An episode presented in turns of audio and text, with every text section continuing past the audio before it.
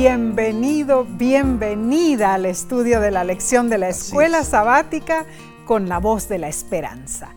No hay duda, somos bendecidos al tener la libertad de estudiar la Biblia. Y también sí somos bendecidos con la compañía de nuestros hermanos alrededor del mundo. Amén.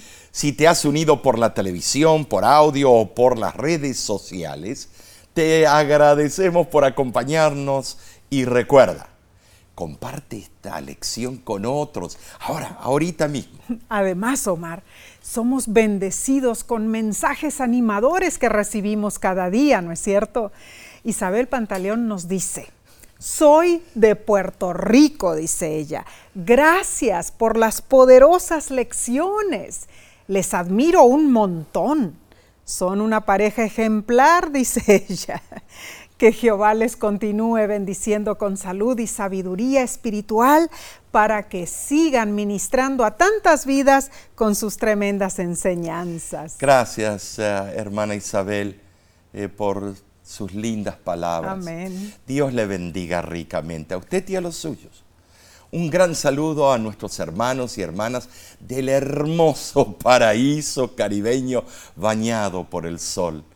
Me refiero a Puerto Rico. Ah, es una bella isla, Oh, ¿no es sí cierto? lo es. Bien, Omar. La Biblia fue escrita para alentarnos y para mantener firme nuestra esperanza en Cristo. Y para estudiarla debemos pedir a Dios sabiduría. Por supuesto. Oremos.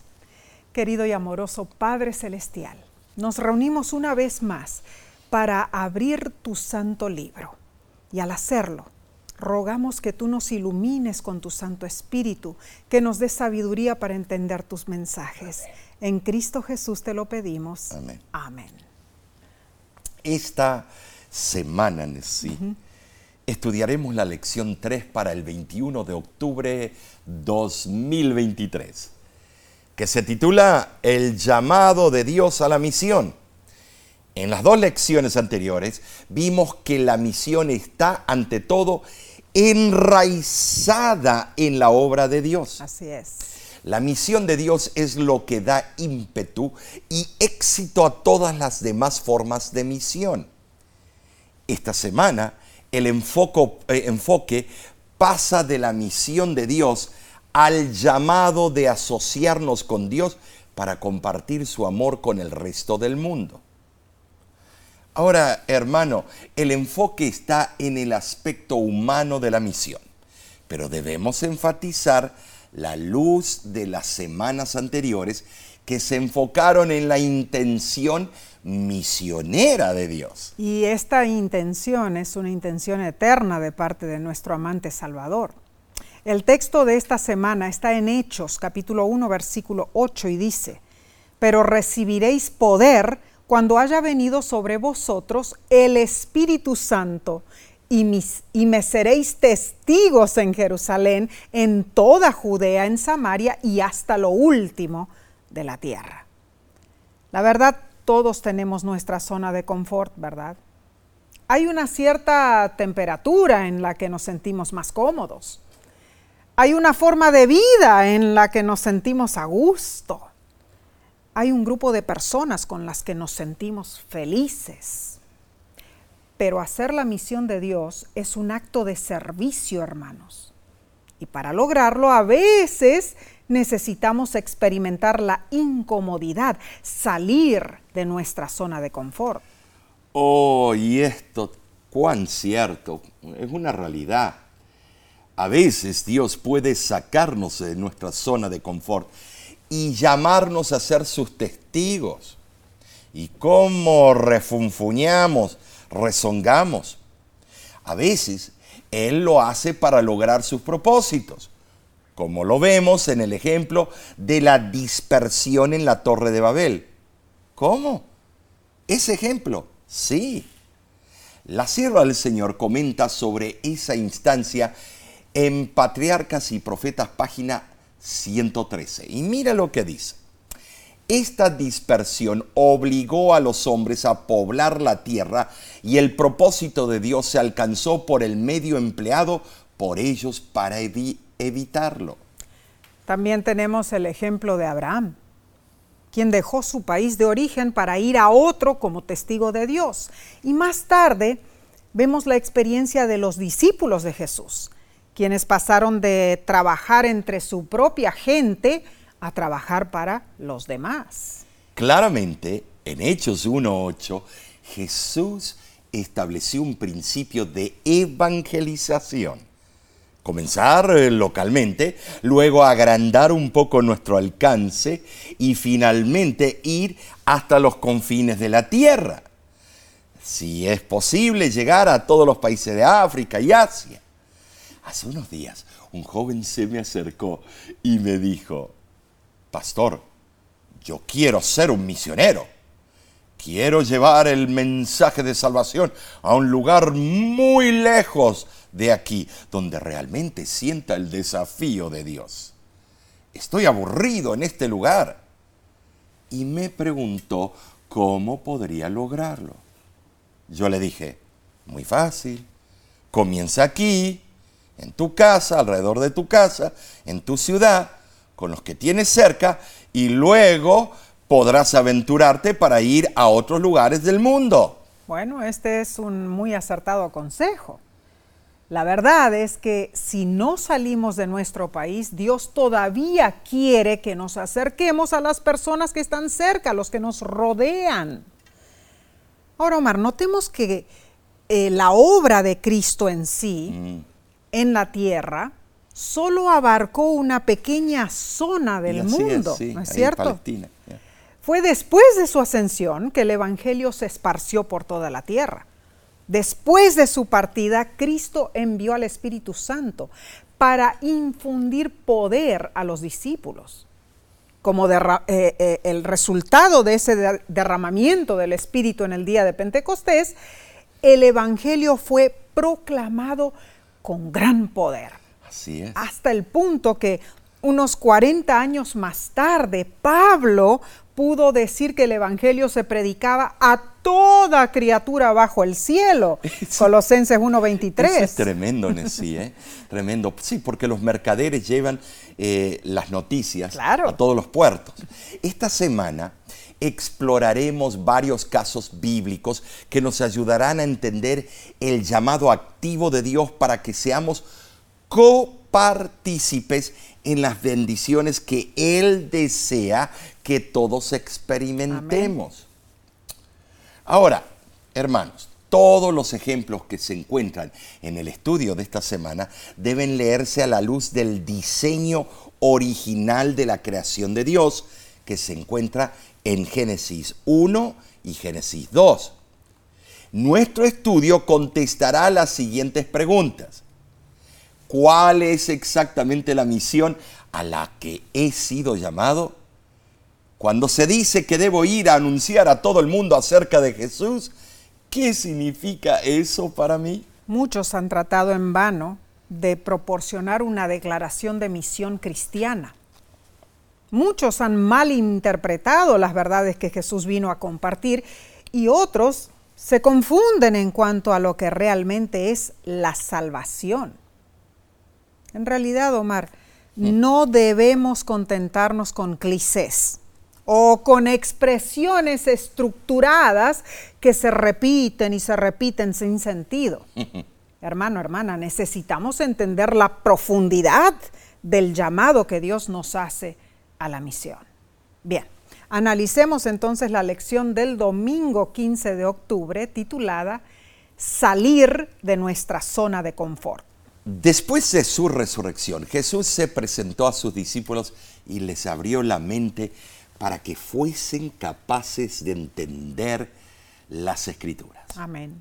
Nuestro papel es tratar de hacer que la Biblia sea abierta y accesible para todos. Así fue con David Livingstone cuando fue a África. Cierto. Abrió la Biblia para todos. Amén. Intentamos explicar conceptos en forma sencilla para que todos entiendan este libro sagrado que tiene más de dos milenios de existencia. Sí, este. Tremendo. Entonces, partimos con la idea de que para alcanzar a los demás, Dios desea que salgamos de nuestra zona de confort. Y eso es difícil.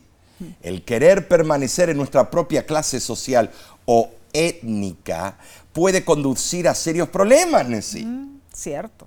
Y la lección nos lleva al relato de Babel en Mm. Génesis capítulo 11, versículos del Tremendo. 1 al 9. Allí se esbozan las intenciones de aquel antiguo pueblo. Resulta que todos los seres humanos tenían la misma pronunciación y el mismo vocabulario. Claro, la unidad de idioma está conectada con la unidad de origen, ¿no es cierto? Además, un idioma común es un poderoso estímulo para promover la unidad de pensamiento y acción. Todo esto suena muy lindo, pero Dios los sacudió, los sacó de su zona de confort. Es que el plan original de Dios era que los seres humanos se esparcieran por la superficie de la tierra y la cultivaran, no hacer grandes, mega ciudades. La edificación de ciudades representaba una oposición a ese plan.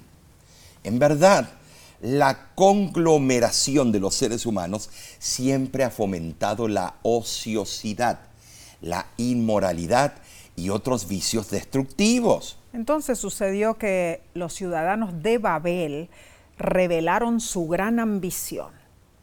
Planeaban construir una estructura fenomenal, algo que no existía en ninguna otra parte del mundo. Omar, Génesis 11:4 dice que querían edificar una ciudad y una torre cuya cúspide llegase hasta el cielo. ¿Para, ¿para qué? Para no ser esparcidos eh, sobre la faz de la Y tierra. hoy en día están haciendo estructuras como en Dubái, Oh, que las nubes quedan por debajo. Tremenda. Y no solamente eso, en Arabia Saudita están queriendo hacer una ciudad que atraviesa casi una gran parte del país. Tremendo, tremendo. Entonces, así querían los de Babel eh, eh, lograr eso, ¿no es cierto? Querían permanecer juntos, lógicamente, pero por razones Y egoístas. siempre es por razones egoístas, para controlar Claro. y tener poder. Y aunque la Biblia no lo dice explícitamente, Elena de White explica que ellos no confiaron en la promesa de Dios de que nunca más destruiría la tierra con agua. Claro. Ahí está el arco iris, no para simbolizar lo que están simbolizando hoy en día, sino para simbolizar La promesa de la Dios. promesa de que jamás sería destruido por agua. Tenían la intención de construir para su propia seguridad. Seguro que sí. El- en fin, cualesquiera fueron sus motivos, Dios sabía que sus intenciones no eran puras, eran egoístas. Estaban llenos de ambiciones, Nessie. Sí, cierto. Por eso les troncó sus planes. Le cortó por la mitad la gran torre de Babel. Uh, Bueno, un, un proyecto como el de esa torre que buscaba preservar por un medio externo la unidad interna que se había perdido, estaba condenado al fracaso, no había otra opción, Omar. Eh, me imagino, y espero que haya sido así, que únicamente los que habían renegado de Dios tomaron parte en esas actividades. Así ¿no? es. Sucedió, hermanos, que cuando ellos edificaron hacia el cielo y se exaltaron a sí mismos, ocurrió lo inesperado. Sí, Dios descendió para investigar sus planes impíos y desboronó el castillito que estaban construyendo. Ah, en verdad, si no fuera por el poder refrenador de Dios, ejercido de vez en cuando en el curso de la historia, los malos propósitos del ser humano habrían tenido éxito y la sociedad habría arruinado, se, se hubiera arruinado completamente. Es más, en el tiempo del fin van a tener planes siniestros para unificar el mundo, tal vez en una sola lengua, en solo propósito. Debemos reconocer que el, el, relativo orden que hay en la sociedad de hoy se debe al poder moderador de Dios, sino lo que sería este mundo. Esta historia de la torre de Babel revela gran egoísmo. Por esa razón Dios les impidió alcanzar sus objetivos. Ay, Omar, bueno, criticamos allí a los de la torre de Babel, ¿no es cierto? Pero con frecuencia hoy en día muchos buscan hacer lo mismo. Claro. Ya sea a través de la política, el arte, los negocios, incluso la religión. Ujú, Así es. Hay quienes quieren hacerse un gran nombre para sí mismos. Así. ¡Ja! ¡Cuán inútiles y sin sentido son sus esfuerzos! Ahora, tristemente, como hijos de Dios, muchas veces somos tentados a usar las mismas tácticas egoístas, Nessie. ¿Cierto? Pero Dios tiene otros planes para nosotros. Gloria a Dios. Y Él hará todo lo posible para que, para encauzarnos en el buen camino. A veces Él nos quita de nuestra zona de confort para mostrarnos sus designios. Así es, hermano, hermana. La lección te presenta las siguientes preguntas que debes responder con sinceridad analítica. Así es. ¿Eres parte de una comunidad étnica en la cual te sientes muy cómodo? Mm, ¿De qué manera podrías relacionarse con otras personas que no son de tu nacionalidad o etnia? Ay, ay, ay. Nosotros los hispanos, hispanohablantes, eh, eh, sí entendemos esta pregunta, lo que quiere decir. La sierva del Señor nos exhorta en el camino a Cristo, página 77, y dice, los que son participantes de la gracia de Cristo estarán dispuestos a hacer cualquier sacrificio para que aquellos por los cuales Él murió puedan compartir el don celestial harán cuanto puedan para que el mundo sea mejor por su permanencia en él.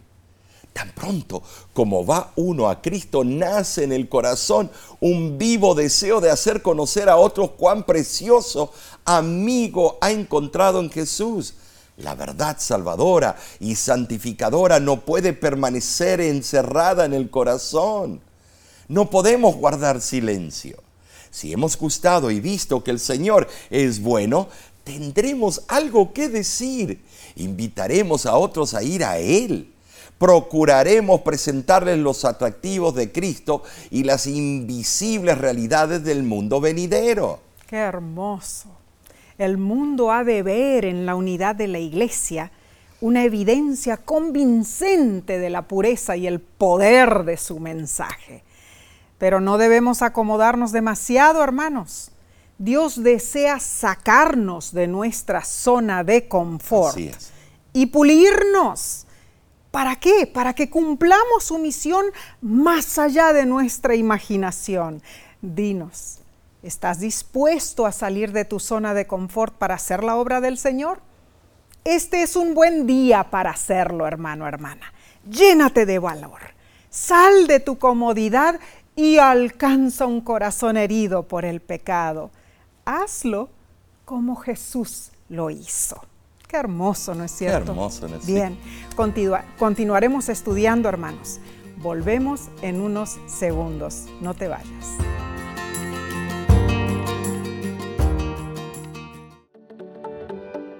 En nuestra aplicación puedes encontrar más contenido como este que te ayudará en tu vida espiritual. Lo puedes descargar visitando nuestra página web lavoz.org.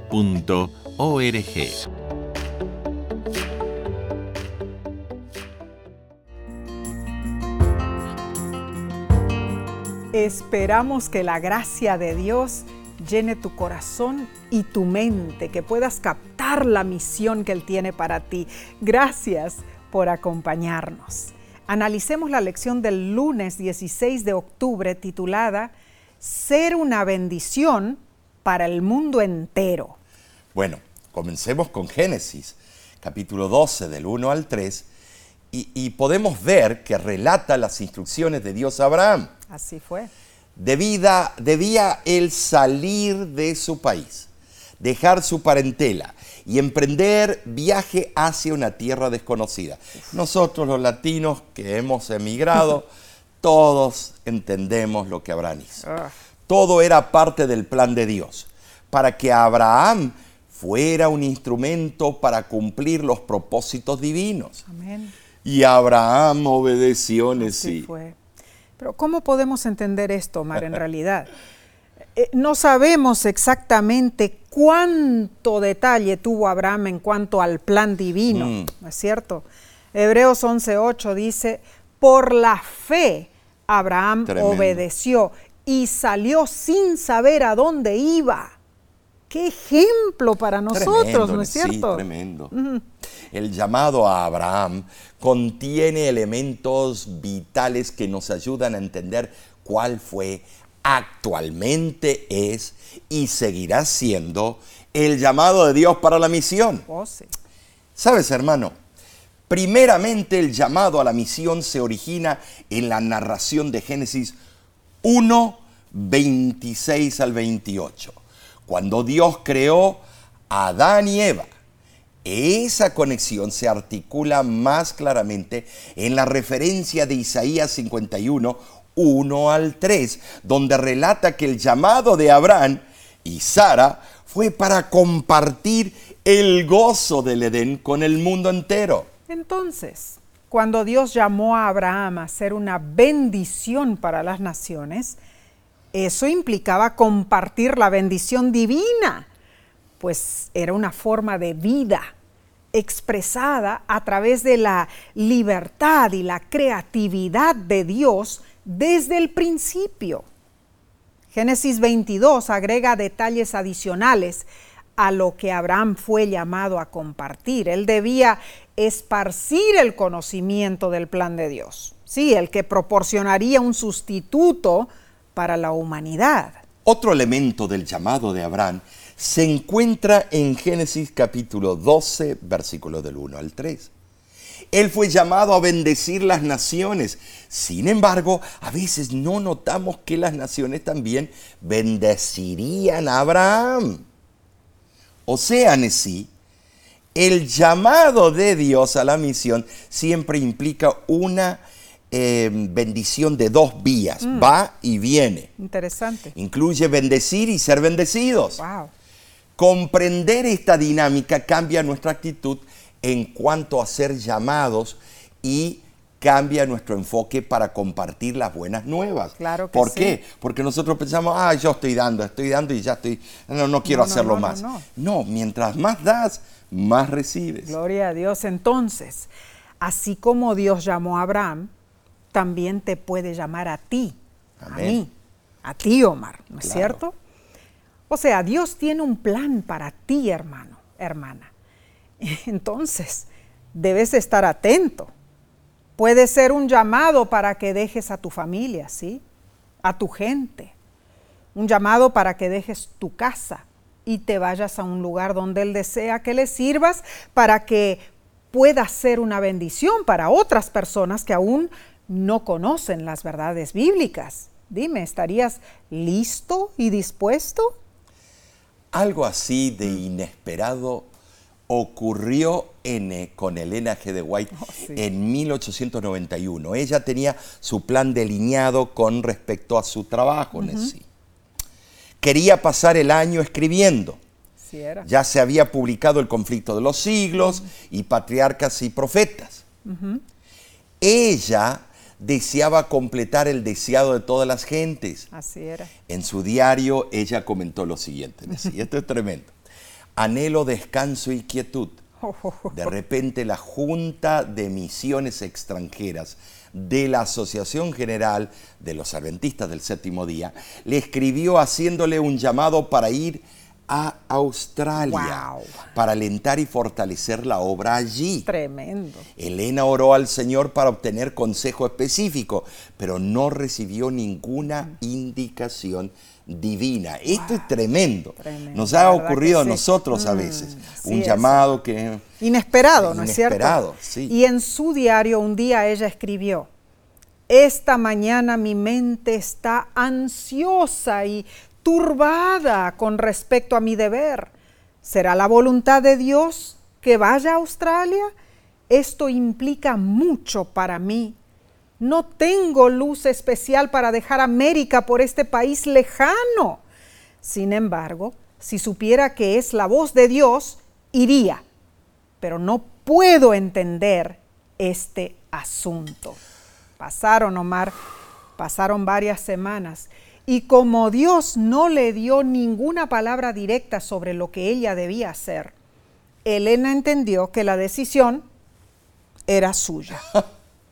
Y después de mucha contemplación, ella decidió ir a Australia. Pero tenemos entendido que se atrasó un poco la obra aquí Sí, en, sí. en las Américas Claro, claro, claro. eh, por su ida. Mm. Eh, como vemos con la experiencia de Elena de, eh, de White y su llamado a Australia, Dios no siempre nos da instrucciones específicas y, e- y explícitas. No.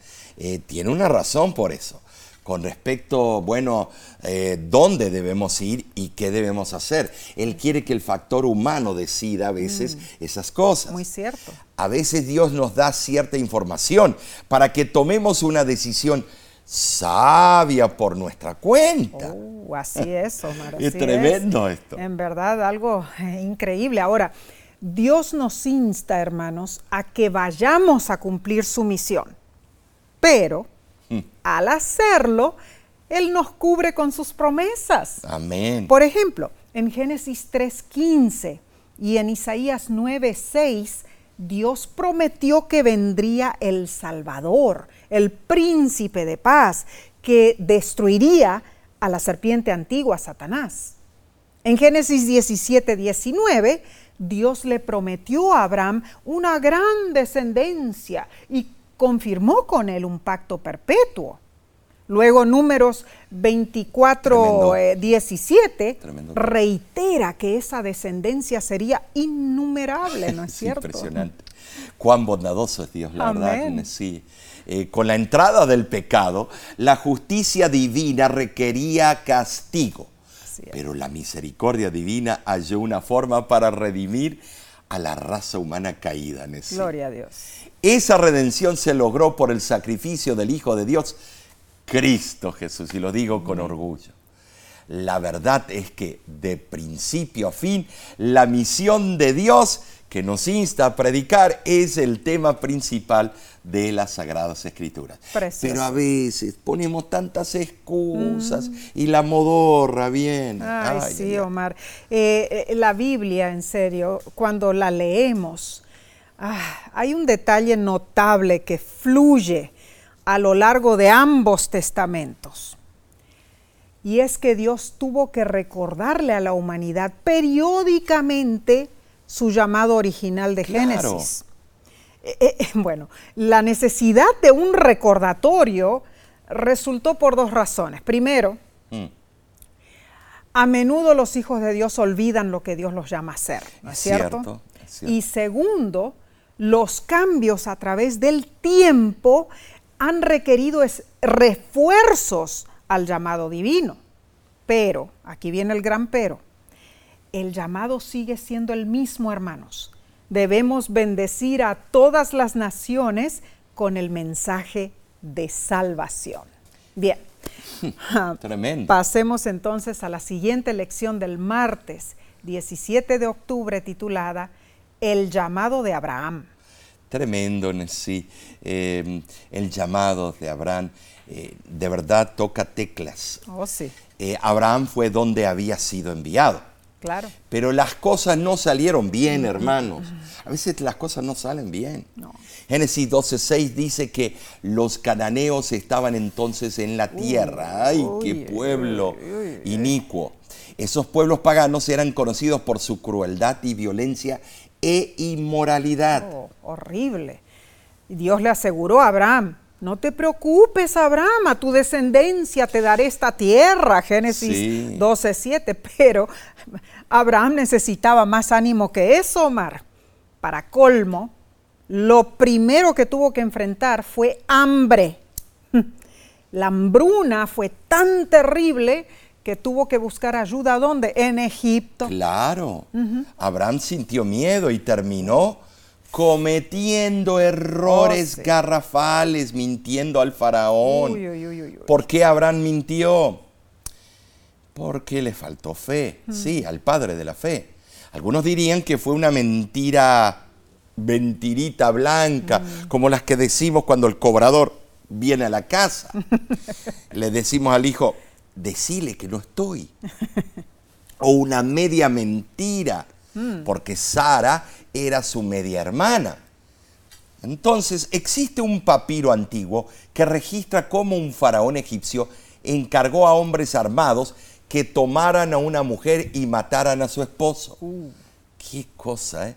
Claramente el temor de Abraham de que lo mataran no era infundado. él era, él sintió miedo. Seguramente. Porque viste lo que dice la Biblia, que Sara era la mujer más hermosa Oh, de la claro, tierra. claro, claro. Ganó el certamen de Miss Universo. Y bueno, Elena de White lo explica en Patriarcas y Profetas, página 123. Abraham dio evidencias de que no estaba libre de la imperfección y la debilidad humanas. Al ocultar el hecho de que Sara era su esposa, reveló desconfianza en el amparo divino. Razonó que no mentía al presentar a Sara como su hermana. Pero este ocultamiento era un engaño. A causa de la falta de fe de Abraham, Sara se vio en gran peligro. El rey de Egipto, habiendo oído hablar de su belleza, la hizo llevar a su palacio pensando en hacerla su esposa. Pero el Señor protegió a Sara. Me acuerdo, Nesí, cuando fuimos a visitar Marruecos, esta eh, preciosa mujer, que es mi esposa, eh, habían unos tipos ahí, eh, beduinos, queriéndomela comprar. Y, y de verdad, me empezaron a perseguir por la calle y tuvo que venir el guía turístico y ponerle un alto. Hasta me ofrecieron camellos. Oh. Entonces, fíjate por qué Abraham eh, empezó a titubear. Seguro, en ese momento se me subió la sangre, me acuerdo. Sí, Abraham falló. Y esa no fue la única vez. Él falló otras veces y tuvo dudas, al igual que nosotros, como lo que me pasó allá. Abraham no era perfecto. Y eso lo convierte en un excelente ejemplo de lo que significa vivir por fe. Todos tropezaremos en nuestro andar de fe, pero si nos levantamos y renovamos nuestra confianza en Dios, veremos las promesas divinas cumplidas en nosotros, tal como lo hizo este patriarca. Amén. Todo esto, hermano, hermano, hermana, comprueba las dificultades que un hijo de Dios encuentra cuando desea hacer la obra de Dios. En verdad, nadie puede decir que el trabajo misionero es fácil. No, Cuando mi papá, el pastor Aníbal Pitao, decidió servir a Dios Claro. como misionero en las selvas del Amazonas, allá en Brasil, él encontró muchas dificultades. Estaba recién casado con mi mamá, Erika Otto, y emprendieron viaje a Manaus, la capital del estado de Amazonas. Al llegar allí, el presidente de la misión adventista amazónica les informó que ellos podrían iniciar su trabajo en la Lucero 1. qué Ah, lindo, qué emocionante para jóvenes. Claro, ese era el barco misionero donde había trabajado el pionero, el pastor Leo Halliwell. Ah, mis padres se emocionaron.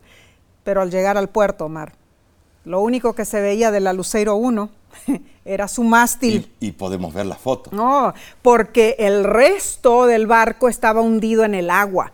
Fue un golpe durísimo para ellos. Pero así iniciaron su obra misionera, haciendo primero los arreglos necesarios de carpintería, mecánica y demás, para que su primer barco misionero pudiera funcionar. Ay, sí, cuando yo vi las fotos, todo eso de lo que estás hablando, tremendo. y quedé emocionado. Las dificultades y desafíos son enormes. Sí. Se hubieran desanimado ellos. Muchas veces tenemos que avanzar para no cometer errores como lo hizo Abraham. Es cierto que Abraham se vio acorralado, amende- amedrentado, Sí, quiso claro. solucionar el problema a su manera, hermanos. Y sus mentiras solo empeoraron las cosas, porque estamos usando la justicia humana. Seguro. Pero notemos algo maravilloso. Dios es un Dios de paciencia y no desechó a su siervo por su error. Amén. Hermano, hermana, re- es reconfortante saber que incluso a pesar de nuestros errores, si nos aferramos a Dios con fe, como lo hizo Abraham, no solo seremos perdonados, sino que Dios aún buscará usarnos para su misión. ¡Wow! ¡Qué precioso! En Testimonios para la Iglesia, página, eh, perdón, el volumen 4, página 442, dice, Si Dios nos escoge para hacer un trabajo difícil, debemos realizarlo sin murmurar. Si el camino es difícil y peligroso, es el plan de Dios que lo sigamos con mansedumbre. Supliquemos que nos fortalezca. El trabajo debe ser realizado con presteza, energía y con un celo mayor que el que se usa para los negocios, siendo que la labor es mucho más sagrada y los resultados más trascendentales. Una clara lección que podemos extraer de la vida de Abraham es que debemos vivir por fe. Amén. Porque donde está tu fe, está todos tus planes. Claro. Si miramos hacia atrás en nuestra propia vida, veremos la mano de la providencia divina. y tú y yo lo hemos visto en esos milagros. Dios, nos, eh, Dios no nos tiene que visitar acompañado por ángeles, mm. ni nos tiene que hablar desde una zarza ardiente o dividir las aguas del mar para estar activo en nuestras vidas. Dios está supervisando y organizando cada acontecimiento. A veces no parece así, pero la vida de Abraham es evidencia de que la presencia de Dios es real. Gloria a Dios. Incluso los fracasos de Abraham demuestran que Dios, aunque no nos protege de las consecuencias del pecado, Él bondadosamente lleva a cabo su voluntad en nosotros y por medio de nosotros, esto en verdad, nada, eh, podemos darnos cuenta, nada de lo que hagamos frustrará su plan. Gloria a Dios. Podemos decir que Abraham fue un individuo ejemplar, no tanto en su piedad o vida perfecta, él tuvo defectos, pero su vida ilustra verdades innegables. De millones de personas en la tierra, Dios llamó a Abraham y lo utilizó para desempeñar un papel central en su misión. Amén. Hermano, hermana, nuestras vidas deben vivirse de tal forma que permanezcamos como un legado perdurable, haciendo la obra Señor. Bien, continuaremos entonces con el próximo estudio, lo haremos en unos segundos.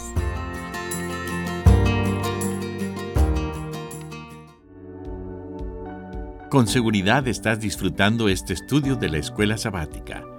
Te invitamos a buscarlo en formato de video por nuestro canal de YouTube. Lo puedes encontrar en youtube.com diagonal La Voz de la Esperanza.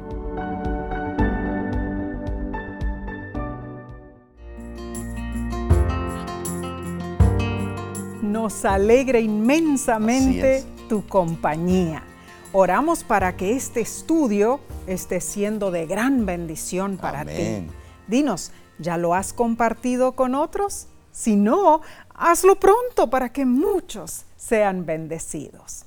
Pasemos al estudio del miércoles 18 de octubre titulado La iglesia primitiva y las zonas de confort.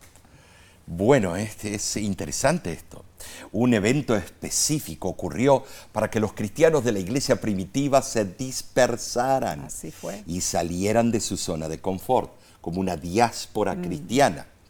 Leamos Hechos capítulo 8, vamos para allí, versículos del 1 al 4. Y dice así, y Saulo consentía en su muerte en aquel día hubo una gran persecución contra la iglesia que estaba en Jerusalén, y todos fueron esparcidos por las tierras de Judea y Samaria, salvo los apóstoles. Y hombres piadosos llevaron a enterrar a Esteban e hicieron gran llanto sobre él. Y Saulo asolaba la iglesia y entrando casa por casa, arrastraba a hombres y a mujeres y los entregaba en la cárcel. Pero los que fueron esparcidos iban por todas partes anunciando el Evangelio. Qué crueldad la de Saulo, ¿no? Tremendo perseguidor, asesino. Ah, estaba de acuerdo con asesinar a Esteban. es impresionante. Pero el intrépido testimonio de Esteban de alguna manera conmovió a Saulo más de lo que él se imaginó. Claro, sembró la semillita. Sin embargo, Mareso produjo un conflicto íntimo en su propio fanatismo farisaico y su convicción de que Esteban representaba una causa justa. Entonces, ¿qué hizo? La consecuencia de ese conflicto en la mente de Saulo acentuó su rencor en contra de los cristianos. Intensificó su persecución. Bueno, Hechos de los Apóstoles, página 84, nos explica que Saulo fue recibido como miembro del Sanedrín como recompensa por la parte que había tenido en el martirio de Esteban. Tremendo. Claro que más tarde, sí, confesó y se arrepintió. Cierto. Pero, hermanos, el apedreamiento de Esteban fue lo que marcó el comienzo de una persecución organizada en contra de la iglesia. Después de haber llegado al punto de matar a Esteban, los dirigentes judíos dieron rienda suelta a su ira contra los cristianos. Y así la iglesia naciente fue perseguida una vez más por las autoridades judías, después de la curación del cojo y de la muerte de Ananías y Zafira. Esa persecución produjo muchos sufrimientos y encarcelamiento. Omar, eso fue muy triste en realidad, ¿no es cierto? Lo fue, la verdad que sí. Pero rebobinemos la cinta un poquitito, Omar. Hasta el momento del martirio de Esteban, la iglesia primitiva cristiana había estado principalmente en Jerusalén ah, o dentro del territorio judío, ¿no es cierto? Así era. Eh, se han señalado tres posibles razones para que los apóstoles se quedaran allí y no se dispersaran. A ver. Primero, ellos habían aprendido de Jesús que el asalariado huye porque es asalariado. Mm. Juan 10, 13. Por eso se negaban a abandonar su responsabilidad en Jerusalén. Nota el ejemplo de Jonás. Cierto. Número dos, ellos deseaban permanecer en Jerusalén porque esa ciudad era considerada como el centro de las actividades de los cristianos y los fugitivos acostumbraban buscar allí consejo y ayuda también. Muy buen punto. Y el tercero, la persecución parece haberse dirigido especialmente contra aquellos que, como Esteban, enseñaban que las, costumbres a las cuales los fariseos daban tanta importancia eran transitorias mm. y eso les tocó las teclas. Seguro, seguro. Ahora, me imagino, Mar, que los que participaron en el entierro del diácono de Esteban tuvieron que tener muchísimo valor para cumplir con los ritos funerarios. ¿Por qué? Porque Esteban había caído ante la ira del Sanedrín. Claro. Y lo habitual era que una persona que había sido eh, acusada de blasfemia y apedreada, no tenía que tener el derecho a funerales. Esto lo dice el Mishnah. Claro, éramos culpables por asociación. Estábamos enterrando a un pérfido. Oh, entonces, la lamentación de los cristianos piadosos en público pudo haber tenido un tono de protesta contra los que habían causado la muerte de Esteban, ¿no? Y cuando uno es inseguro de dónde está firmado, empieza la ira y los enemigos empiezan a perseguirlo. Cierto. Solo logró que la iglesia cumpliera lo que Cristo había predicho en Hechos 1.8. Cierto. Dios permitió la persecución para que se dispersaran y el mensaje fuera como leche hervida. Seguro. Me seréis testigos en Jerusalén, en toda Judea, en Samaria y hasta lo último de la tierra.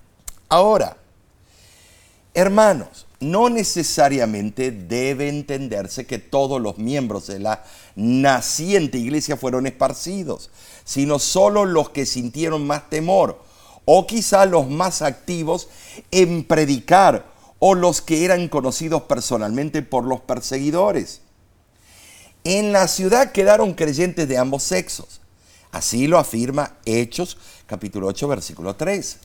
Y por lo que dice posteriormente Hechos 26:11, parece que Saulo primeramente iba a las sinagogas en busca de víctimas y después perseguía a los cristianos de casa en casa. Eh, Omar, quizá esas casas eran los lugares de reunión, ¿no es cierto? Así es. Eh, bueno, además debemos mencionar que había mujeres entre los perseguidos, Mm. pues la Biblia sugiere que ellas eran prominentes en la iglesia. Lucas 8 lo menciona, Luca, eh, perdón, Hechos 1.14 eh, y varios otros versículos, ¿no?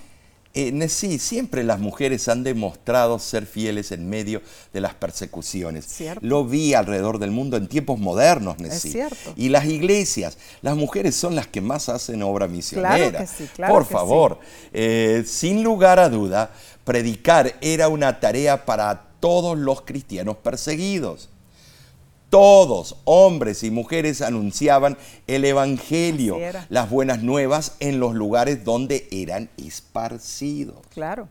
Y es también digno mencionar que la mayoría de lo que se presentaba de la historia de Jesús aún no había sido escrita. No estaba ahí un, un libro como tenemos ahora llamado No, la Biblia. no, no. Era de boca en boca. Eh, pues, se pasaba la historia. Seguro.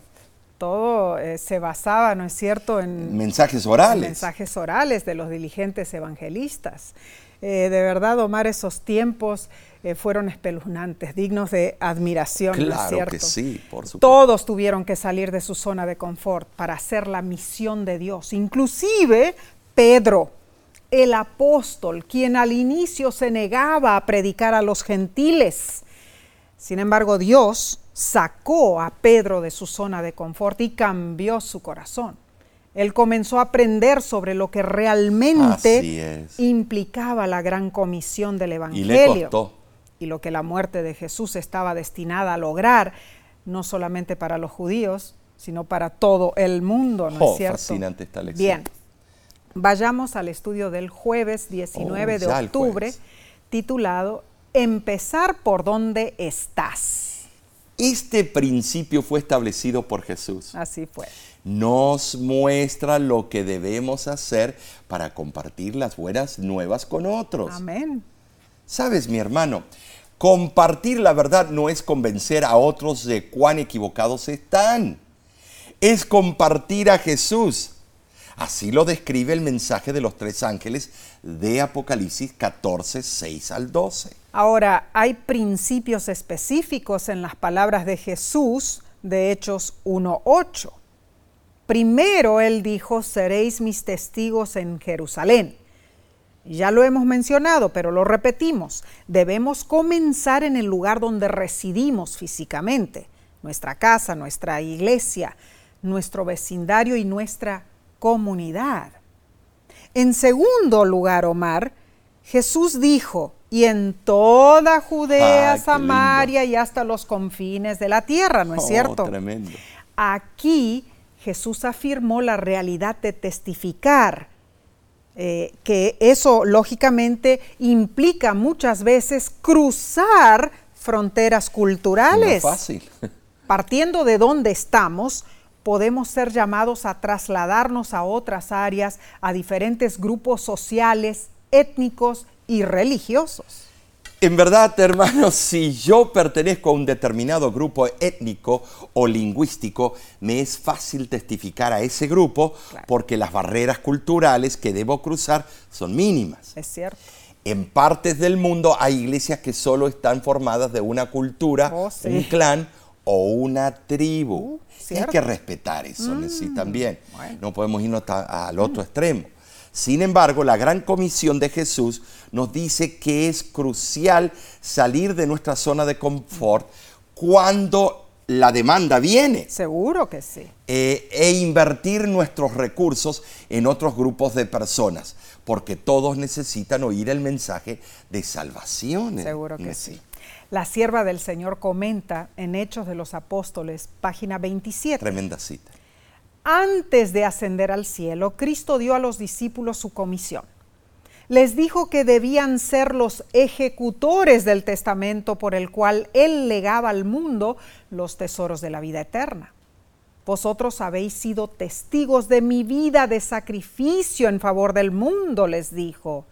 Habéis visto mis labores por Israel, y aunque mi pueblo no quiso acudir a mí, aunque me han rechazado, tendrán todavía otra oportunidad de aceptar al Hijo de Dios. Habéis visto que recibo libremente a todos los que acuden a mí confesando sus pecados.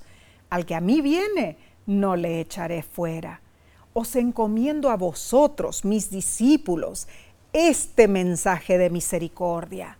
Ha de darse tanto a los judíos como a los gentiles primero a Israel y entonces a todas las naciones, lenguas y pueblos. Todos los que crean integrarán una iglesia. El tiempo no nos permite hacer una exploración completa de la Biblia, de todos los llamados de Dios a la misión. No, es No nos permite. Teníamos que pasar meses estudiando. Pero recordemos algunos. Veamos algunos. Cuando Dios sacó a los israelitas de Egipto, les dijo que como nación eran llamados a servir a todas las naciones como sacerdotes. Éxodo 19, versículos 4 al 6. Salomón repitió el llamado en su oración dedicatoria por el templo en Primera de Reyes 8, del 41 al 43. Los profetas de Israel y Judá repitieron ese llamado también en Isaías 19, del 23 al 25. Sí, y Miqueas. Miqueas capítulo 4, Zacarías capítulo 8 también, ¿no es cierto? Tremendo. Jesús vivió el llamado, no solamente de la boca para afuera, Amén. Él vivió el llamado, cumplió el plan de salvación a través de toda su vida. Él lo cumplió por medio de su muerte Así también fue. y su resurrección. Después los discípulos fueron llamados a cumplir la misión de Dios. Fue. Hermanos, más tarde Pablo reconoció que su llamado era el mismo que recibió Abraham. Gálatas 3.8. Y la última vez que se da el llamado es en Apocalipsis 14.6. No es un nuevo llamado, es una reiteración del llamado que comenzó en Génesis capítulo 1, versículos 26 al 28. El llamado de Apocalipsis es el llamado final, los que vivimos en los últimos días de la historia de la tierra. Entonces, el llamado a vivir y florecer como Dios lo dispuso desde un principio es nuestro llamado hoy. Es un privilegio, hermanos, ser socios con Dios en este llamado. Entonces, Omar, salimos a predicar al mundo para qué? Para compartir una bendición. Así es. Y al mismo tiempo, nosotros somos bendecidos. Bien, veamos cuáles son los desafíos que nos propone la lección de esta semana. A ver, a ver. El primer desafío es identifica y hace una lista de grupos per- de personas con necesidades especiales en tu comunidad a quienes la iglesia aún no se ha esforzado por alcanzar. Mm, interesante. Y el segundo desafío es, comienza a orar por una oportunidad en el futuro cercano para que Muy bien. tú puedas participar en la misión ayudando a personas necesitadas. Así es, Nesí, que tremendo eso.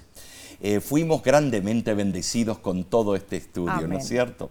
Pero ahora, Nesí, eh, ¿qué te parece si repasamos puntos principales? Claro que sí. En primer lugar, no debemos acomodarnos demasiado.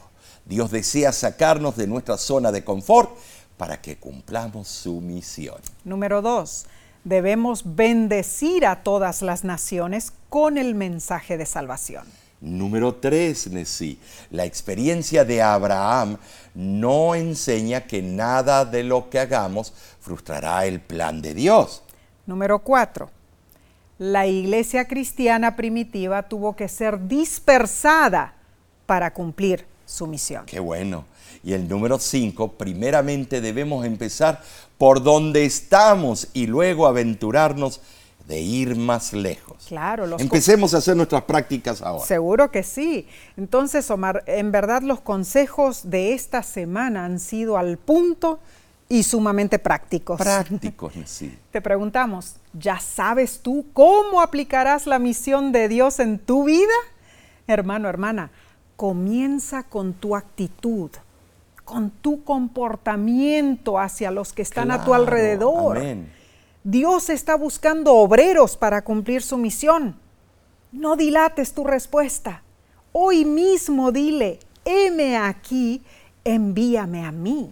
Amén. Sí, sabes, eh, la semana que viene seguiremos con esta impactante temática.